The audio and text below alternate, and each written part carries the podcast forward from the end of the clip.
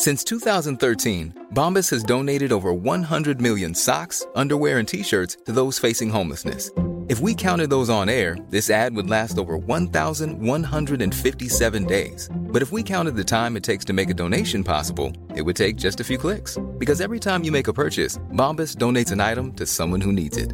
Go to bombas.com/ACAST and use code ACAST for 20% off your first purchase. That's bombas.com/ACAST, code ACAST.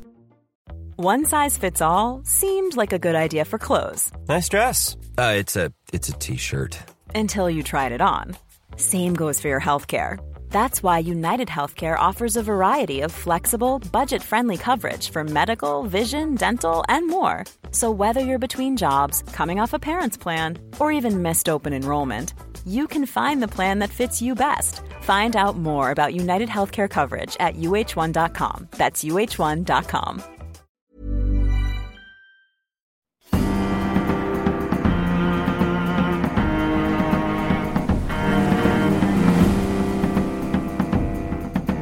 From the Society for Nautical Research, in partnership with Lloyd's Register Foundation, I'm Sam Willis, and this is the Mariner's Mirror Podcast, the world's number one podcast dedicated to all of maritime history. Hello everyone, and welcome to the Mariner's Mirror Podcast. Today is an exciting day, as it's a Mariner's Mirror video launch day. We've just released a fabulous little video to go alongside this podcast. It's an animation of the great five-masted German sailing ship Preussen, which explores her quite remarkable rigging, and also looks into her fate, how this most mighty of all sailing warships that crossed the widest and deepest of the world's oceans ended up on the bottom of the sea in a shallow bay in the English Channel. The Preussen really was a marvel of a ship, a steel-hulled, five-masted, ship-rigged sailing ship built in 1902 and named after the German Kingdom of Prussia. In fact, until the launch of Royal Clipper, a sail cruise liner, in 2000, Preussen was the only five-masted, full-rigged ship ever built, and she carried six square sails on every one of her five masts.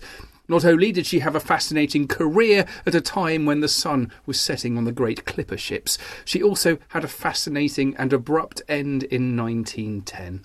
To find out more, I spoke with Frank Scott. Now, Frank knows a thing or two about the great age of sail. He is a retired naval aviator and qualified square rig shipmaster who commanded various square riggers ranging from 80 to 800 gross tons. In his long sail training career, Frank served in 14 square riggers under 7 different national flags. He's a fellow of the Nautical Institute and author of A Square Rig Handbook, along with several articles and notes for the Society for Nautical Research's publication, The Mariner's Mirror. As ever, I hope you enjoy listening to him as much as I enjoyed talking with him. So here is the excellent Frank.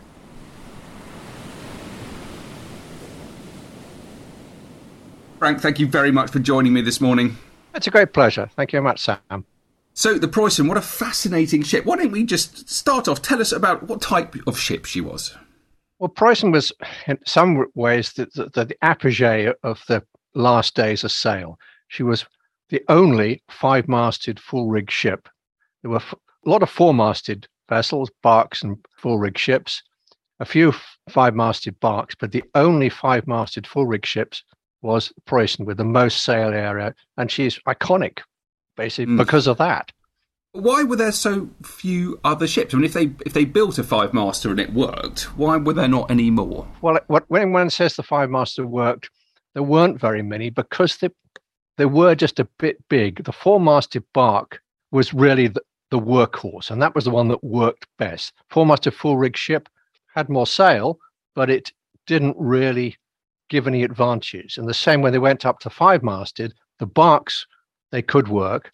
The five-masted full-rigged ship really introduced a lot more complexity without giving much benefit in terms of speed and performance. Yeah, and weight, I suppose, with the extra weight of the mast would have slowed it down. And the whole thing has to be exponentially bigger, doesn't it? I mean, Preussen was an enormous vessel. Well, yeah, I mean, there's some thought that the five-masted full-rigged ship is because of the Kaiser.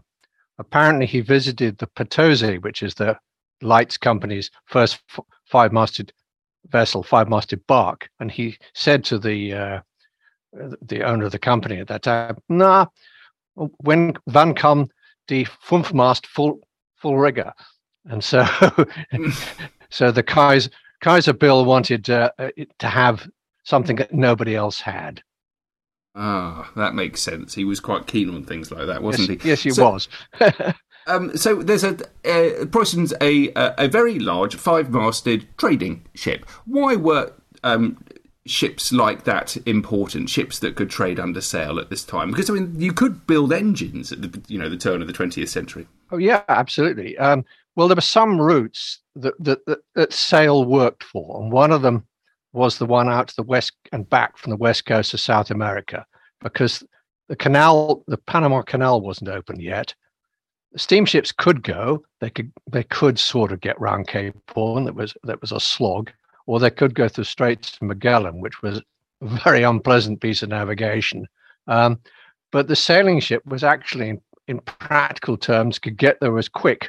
And certainly with the Lights Company, they were operating a schedule, and they went out there, and they were quite cheap when they laid up, whereas a steamship laid up loading, and it was quite a slow process loading, the nitre and that sort of stuff. They weren't expensive; they were cheaper to run. Yeah. It worked. Yeah. And there's the balance of the kind of the reliability of the wind and the unreliability of the wind. Well, can you just say a little bit about the wind systems that blew these ships from northern Europe all the way down to South America? Well, that's one of the other things. The Germans, they were very thorough. They made a serious study of winds, and they studied log books. And so weather routing had come in, or some ideas about weather routing had come in already, but the Germans took it to another level, and they really said, we can set about things and route our ships on the best routes, compare people's performances, and route them for reliability. And they did. And they worked a very good schedule out there. And the route out to South America took you around Cape Horn against the wind. That was a slog. Right. The route back was with the wind, and that was much easier getting around Cape Horn. The big problem of getting around Cape Horn either way, well, particularly against the wind, was knowing when to turn, because their navigational system wasn't that great. You remember that there were no GPS in those days. And often when going around Cape Horn, the weather was so bad, they couldn't take sun sights or star sights, which were even better. And so they were relying a lot on dead reckoning. And they had to sort of make an extra sort of bit. So with modern navigational systems, they'd have got round quicker. Ah, so what you mean? They don't know when to turn north once And vessels did get it wrong and suddenly have to panic and throw in another tack, So yeah. But again, the German company, they were fitting radios to their ships so they could get time signals, so which improved their accuracy. British ships, the good old British, we didn't have time signals because we knew better. I think it's fascinating that there's this, people who have heard of the trade winds and the sort of the reliable wind systems, but the Germans turning it into a science and knowing that even within the trade winds there are better routes to take. Exactly. Yes. Do you just draw a straight line between Europe and the Cape Horn, or do you routes of where do you cross the equator, which is the best route to get through the doldrums and that sort of stuff? And they made a pretty good science of that. Hmm. Let's talk about the doldrums. Tell us about those. Well, the doldrums is an area sort of broadly around the equator where the wind is unreliable. And actually, in performance terms, to make a good passage, you had to get through the doldrums reasonably quickly. If you made a bad passage, if you just got stuck in the doldrums and were lazy, your passage fell off. So the ability of a vessel to ghost along, and there again, the bigger the vessel, you got higher masts, and there's usually a little bit of wind higher up, which you can just ghost along, and that the ability to ghost along made a big difference. Wow, that's interesting. So let's just carry on talking about the rig. Each of these five masts, how many sails did each mast have? Well, you have, so starting at the bottom, the Preussen, she had a course on each mast, followed by two topsails, split to gallants, and then a royal. So quite a variety of sails, and the strongest sail was the lower topsail. Broadly, they never took in the lower topsail. That was made out of extra strong 00 canvas, and even in the strongest storm, they'd be carrying that. So they would punch through. That was a great thing of the steel sailing ship compared to the wooden one. They could carry on and punch through weather that a wooden vessel would have to reduce because the vessel would break up. That's interesting. What, so it's the strength of the hull rather than the strength of the masts and everything else, or was it sort of all together? Well, a combination. Once the hull was stronger, you could tension up the rigging stronger. You could make everything stronger. The whole vessel had the ability to punch through. A bit like what's the analogy really? Driving cross country in a Land Rover Defender compared to shall we say, a VW Beetle, you know.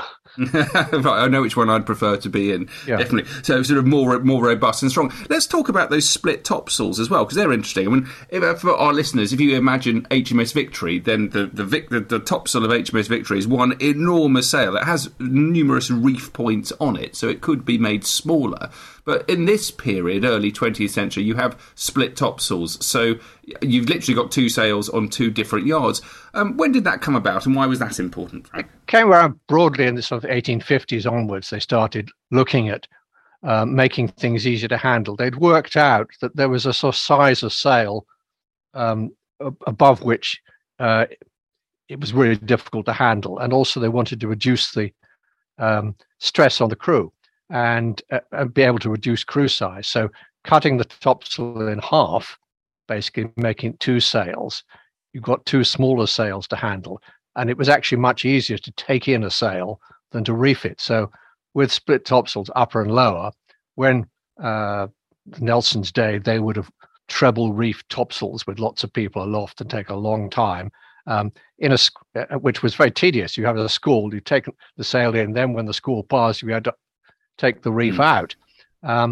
Whereas with the topsails, you just took the sail in, and then when the squall was passed, you set it again. And sometimes you literally just dropped the sail, left it in its gear, waited till the squall passed, and then rehoisted. So it was, and that was also a key thing for how much you made a good passage. It was not just knowing when to take in sail, but also being hard-nosed enough to set it again as soon as possible. And that's, again, what the Germans and the real passage makers were good at. I think we should actually just talk briefly about the Germans. I mean, I was surprised. It's not an area of maritime history I know very much about, the Germans being particularly good at maritime history. Did they have a long history of shipbuilding or of operating ships? Well, I think, obviously they did in the more coastal trade, but I think a lot of it is to do with the energy that came around with the growth of Prussia and then the unification of Germany. And Germany became a real powerhouse. And they decided that they were going to expand into all sorts of areas. And one of the areas was in shipbuilding and ship operating. And the benchmark they had to measure themselves against was the British. The British, we had far and away the biggest merchant fleet in the world. And as an aside, one of the reasons that the British were so big was the American shipping industry had been to a large extent destroyed by the Civil War. Mm. So the British had taken up ships and we were incredibly dominant. The Germans and the French arrived on broadly national crews. A Brit, very difficult to get yourself into a German ship or a French one for that matter. Unless you were certainly not in Germany or France, you had to board it. It was only if they were short elsewhere and they could take on somebody for a temporary process. British ships were polyglot crews, everybody, lots of EU citizens, as you might say. I think Joseph Conrad, he was a Pole and he became a captain in the British Merchant Navy. That would have been unthinkable with the Germans. That's interesting. And also they were reservists. So part of the reason for that was they were then reservists for the Navy. Count von Luckner, the famous raider, he started his career under sail and then came into the Navy via reserves. So they were. It was all part of a national plan, if you might say. Whereas the British just grew. We didn't really think about things too much. Yeah, let's talk about the size of the crews. That's interesting. So you mentioned, sort of back in Nelson's time, sailors reefing the topsail of Victory or something. A huge number of people, 50, 70 up aloft, I'm thinking. Oh, I mean, yes. I mean, and the choreography to control these huge crews. And in fact, the difficulty really was to get enough people who could work aloft. You could get lots of people in the ship, Nelson's day, but it was getting enough that could actually genuinely be useful aloft. Yeah. And even when they were getting people off the beach, you read stories from some of the British ships and the Americans who were buying crew off from the crimps in San Francisco. They would sometimes find that quite a few of the people they got dumped on them drunk couldn't actually work aloft. So that was a real problem in the merchant ships. Yeah. And, but at the time of Preussen, I mean, how Preussen is an unimaginably big ship compared to Nelson's time. Yeah. So how many crew is on board, and how did they manage to work such enormous sails? She sailed with a crew of 48 people, up to 48, sometimes 50 with a couple of boys on board. Whereas the much smaller Cutty Sark, which we know, which was taking about less than a quarter of her tonnage of cargo, required 35 people. Mm. And also that the Cutty Sark and vessel like that, those would all have to be prime seamen. You could afford in the Preussen to carry people who were training, and so you needed less able seamen. That's interesting. And did they have? How did they operate such enormous masts and sails? I'm just sort of thinking about how it worked. Were there? I think whether it was all manual, was there engines to help them as well? Well, they had a lot of winches, so rather, the lower 3 yards were all controlled by brace winches. So you manual control, but they were winches. So you wound a handle and the yards went round. So the heaviest yards went round with the winches, and basically they brought the rest of the yards round with them. So it was much easier to work. So bracing was much easier. They had a lot of winches on deck. So the tacks and sheets for the courses, the biggest sails, they were all controlled by winches. They also had halyard winches, so when they'd hoist the yards, rather than having to sweat away with 25 people clapped onto a tackle, they just had one guy, or perhaps two, if they were smaller, winding a handle, and up went the yard. So they were much more efficient. They also had steam, the donkey engine, which could handle the cargo and raising the anchor and that sort of stuff. So it was an industrial ship. People think the sailing ship was a sort of Luddite piece, but actually the Industrial Revolution affected the sailing ship. And by the end, it was a piece of machinery, and that's what it was. A lot can happen in the next 3 years. Like a chatbot may be your new best friend. But what won't change? Needing health insurance. United Healthcare Tri-Term Medical Plans are available for these changing times. Underwritten by Golden Rule Insurance Company, they offer budget-friendly, flexible coverage for people who are in between jobs or missed open enrollment. The plans last nearly 3 years in some states, with access to a nationwide network of doctors and hospitals. So for whatever tomorrow brings, United Healthcare Tri-Term Medical Plans may be for you. Learn more at UH1.com. Burrow is a furniture company known for timeless design and thoughtful construction, and free shipping, and that extends to their outdoor collection. Their outdoor furniture is built to withstand the elements, featuring rust-proof stainless steel hardware, weather-ready teak, and quick-dry foam cushions. For Memorial Day, get 15% off your Burrow purchase at burrow.com/acast, and up to 25% off outdoor. That's up to 25% off outdoor furniture at burrow.com/acast. I'm Sandra, and I'm just the professional your small business was looking for. But you didn't hire me because you didn't use LinkedIn Jobs. LinkedIn has professionals you can't find anywhere else, including those who aren't actively looking for a new job, but might be open to the perfect role, like me. In a given month, over 70% of LinkedIn users don't visit other leading job sites. So if you're not looking on LinkedIn, you'll miss out on great candidates like Sandra. Start hiring professionals like a professional. Post your free job on linkedin.com/people today. Yeah, highly engineered piece of machinery. Let's talk about the cargo. What was Preussen built to do, and what was she carrying across the Atlantic? Well, well, broadly, when she was going out to South America, she was carrying general cargo to South America, which was her main route, and all sorts of odds and ends, which were ordered by even grand pianos and things like that. That wasn't the money making. The real money maker was the cargo back, which was nitre for saltpeter, which was basically used for explosives and fertilizer. So it was a very important cargo. Yeah, I mean, everyone arming at the beginning of the 20th century, a key part of that, isn't it? I mean, I was surprised. Well, and I noticed, and I realised how important it was as a fertiliser to help with farming. But it has this secondary role of being able to create gunpowder. Well, exactly. And actually, that was quite a good cargo, because when you loaded it, once it set in there, it sets solid low in the ship. So you were. The ships carrying saltpeter were very stable. Saltpeter didn't suffer from cargo ships. So as far as crews were concerned, it was a good cargo to carry. Mm. But the trouble was, where they were in South America was what we would now call third world, really. And the process of loading was pretty slow, and it took time. So it was a slow process. That said, lights, they paid a premium. So compared to the tramp cargo ships coming in, they got loaded quicker.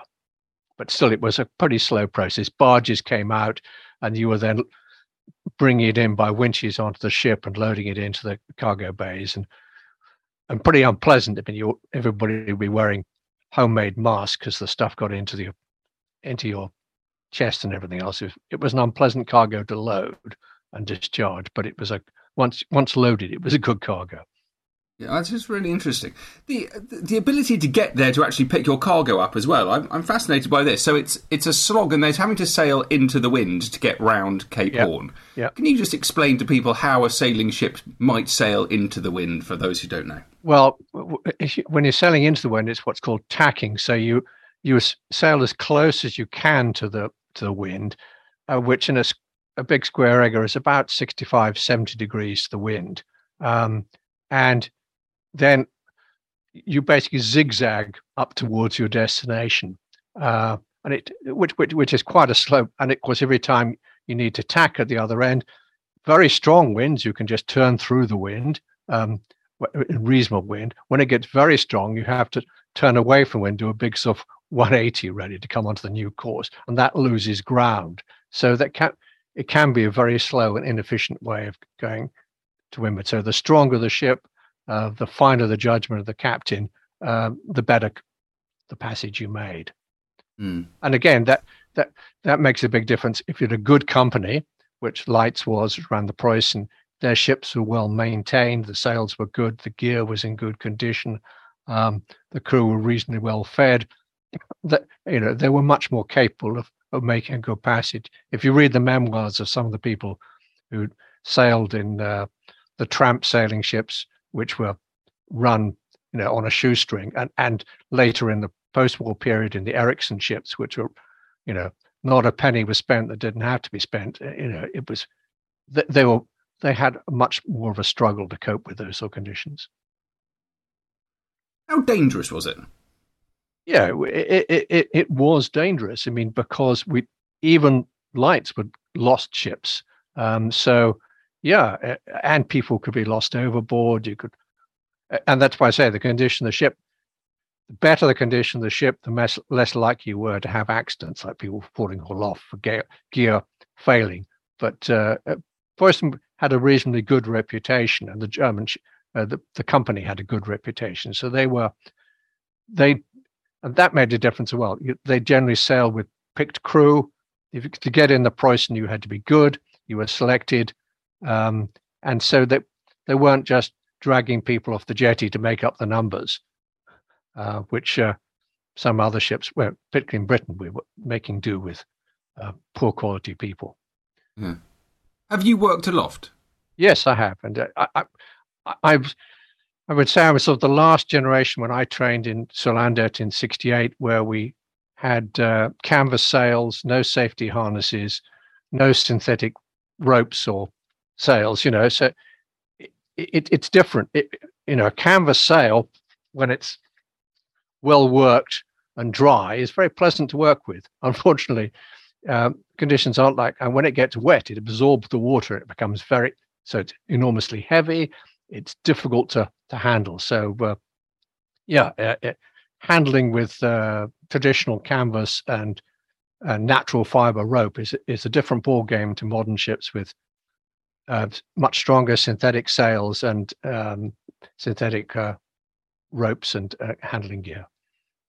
Cold is a bad problem, isn't it? I mean, I've done a fair amount of work aloft, even with modern gear, but when your fingers get cold, that's when it becomes quite dangerous and incredibly difficult. Yes, I mean, I've never worked in sort of the Arctic. I mean, I've operated down in that area, and yeah, incredibly miserable down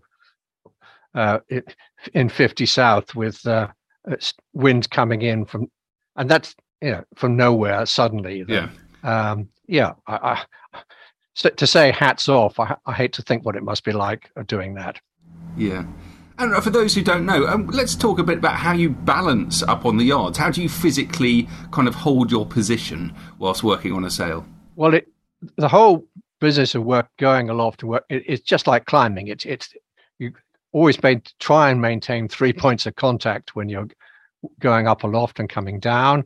So you're only moving one limb at a time. And when you're on the yard, you've got your feet on a foot rope, and that balances. And you, broadly speaking, your middle part is on the yard.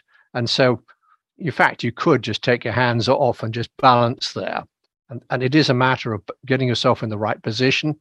And of course, that means, you know, if your average height, which the ship is rigged for, it's much easier. If you're very tall or very small, working aloft would be more difficult for you, because the ship was just rigged for the average person, or the average person of that day. Yeah. Yes, and it's worth emphasising for those who see it as a frightening occupation and very dangerous, that the rig was designed for people to climb aloft. It's a really kind of obvious point that it is designed to make it doable. Oh yeah, and they had, in that era, they'd introduced safety features aloft. So not only did you have a jackstay to which the sail was fastened, you had another jackstay on the sort of aft top side of the yard, which you could hold on to, and so that enabled you to go along the yard, and also to stowing the sail was easier because you could use that for doing that. So there were safety features aloft compared to Nelson's day. So in some ways, it was safer. Suddenly, the gear was stronger. But actually, paradoxically, working aloft is less dangerous than working on the bowsprit. The really dangerous place was out in the bowsprit. Why was that? Because the pitching moment, the vessel is moving. And also, you've got, as you know, when you're out in the bowsprit and the ship's tramping along at high speed, it feels exciting. You've got a real adrenaline rush. So actually, and that can overwhelm your sense of self-preservation. Precaution. Yeah.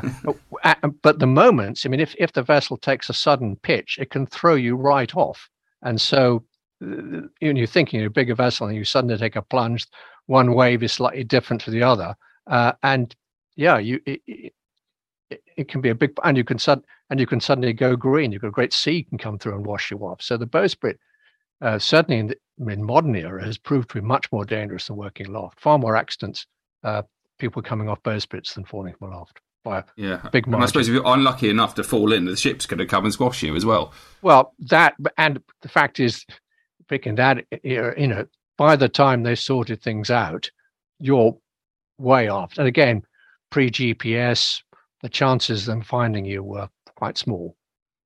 There is a famous story of one of the ships running downwind in storm force condition, and somebody goes over the side, and the captain just stands on the taffrail and salutes him.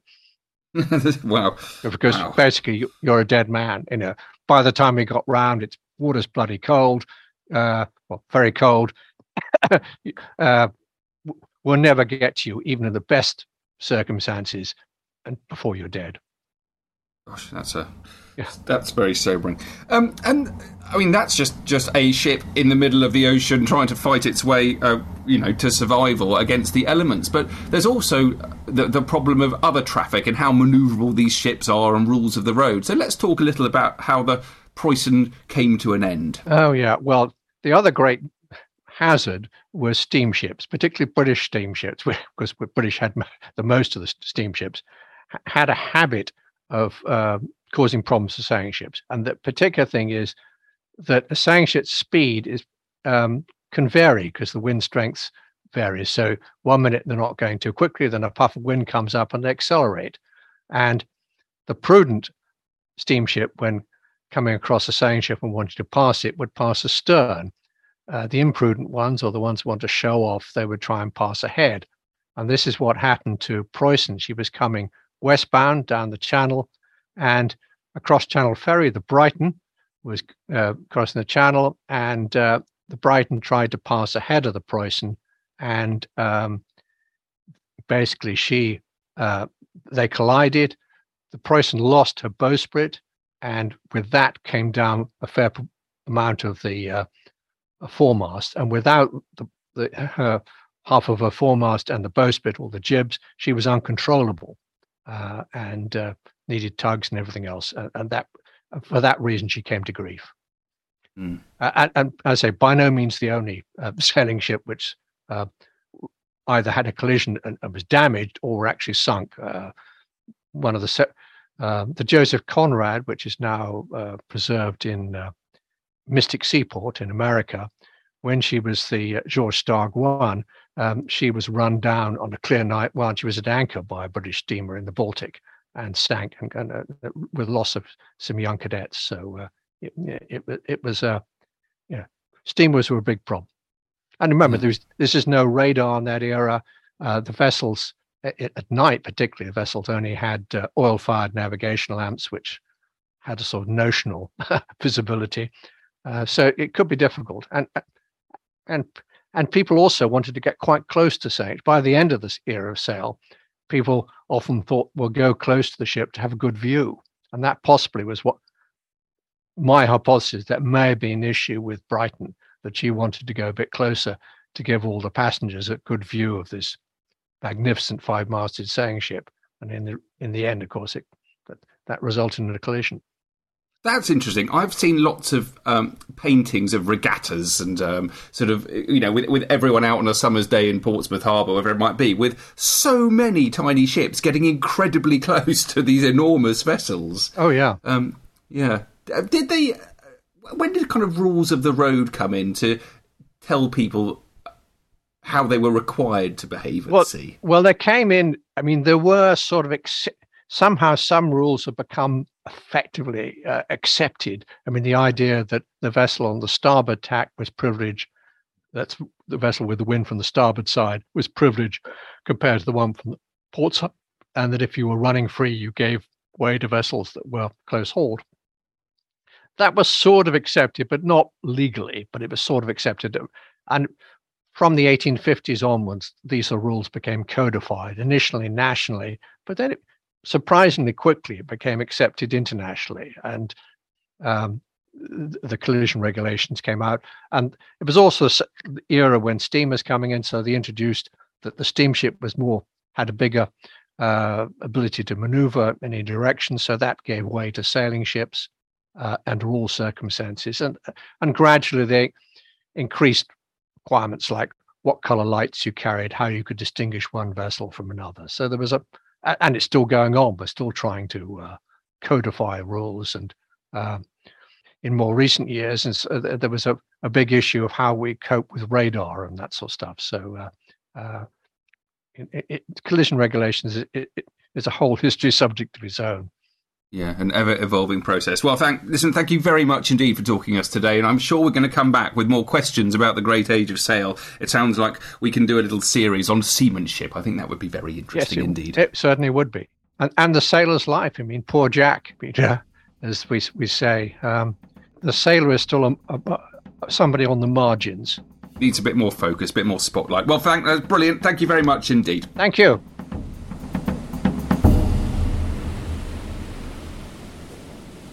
Thank you all so much for listening. Now, please make sure that this is not the last thing you do to interact with our fabulous podcast. In particular, I want to urge you all to check out the brilliant video content that we are also creating. You can find that at the Mariner's Mirror Podcast YouTube page, as well as on Instagram and TikTok. Our latest fantastical creations are, as mentioned, an animation of the Preussen. And coming soon, we also have an animation of one of my favourite craft in all of maritime history, the Cleopatra, a unique iron sort of floating coffin, I think is the way to describe it, that was used to transport back to London an ancient Egyptian obelisk to the banks of the Thames. This will be coming out shortly, but for now there is a stunning back catalogue of innovative videos for you to enjoy, my current favourite being the video that uses digital artistry and artificial intelligence to bring ships' figureheads back to life. That's some sentence to be able to say.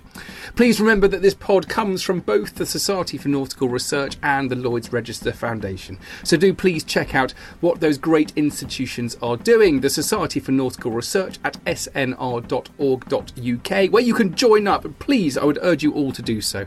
And you can find the History and Education Centre of the Lloyd's Register Foundation at hec.lrfoundation.org.uk.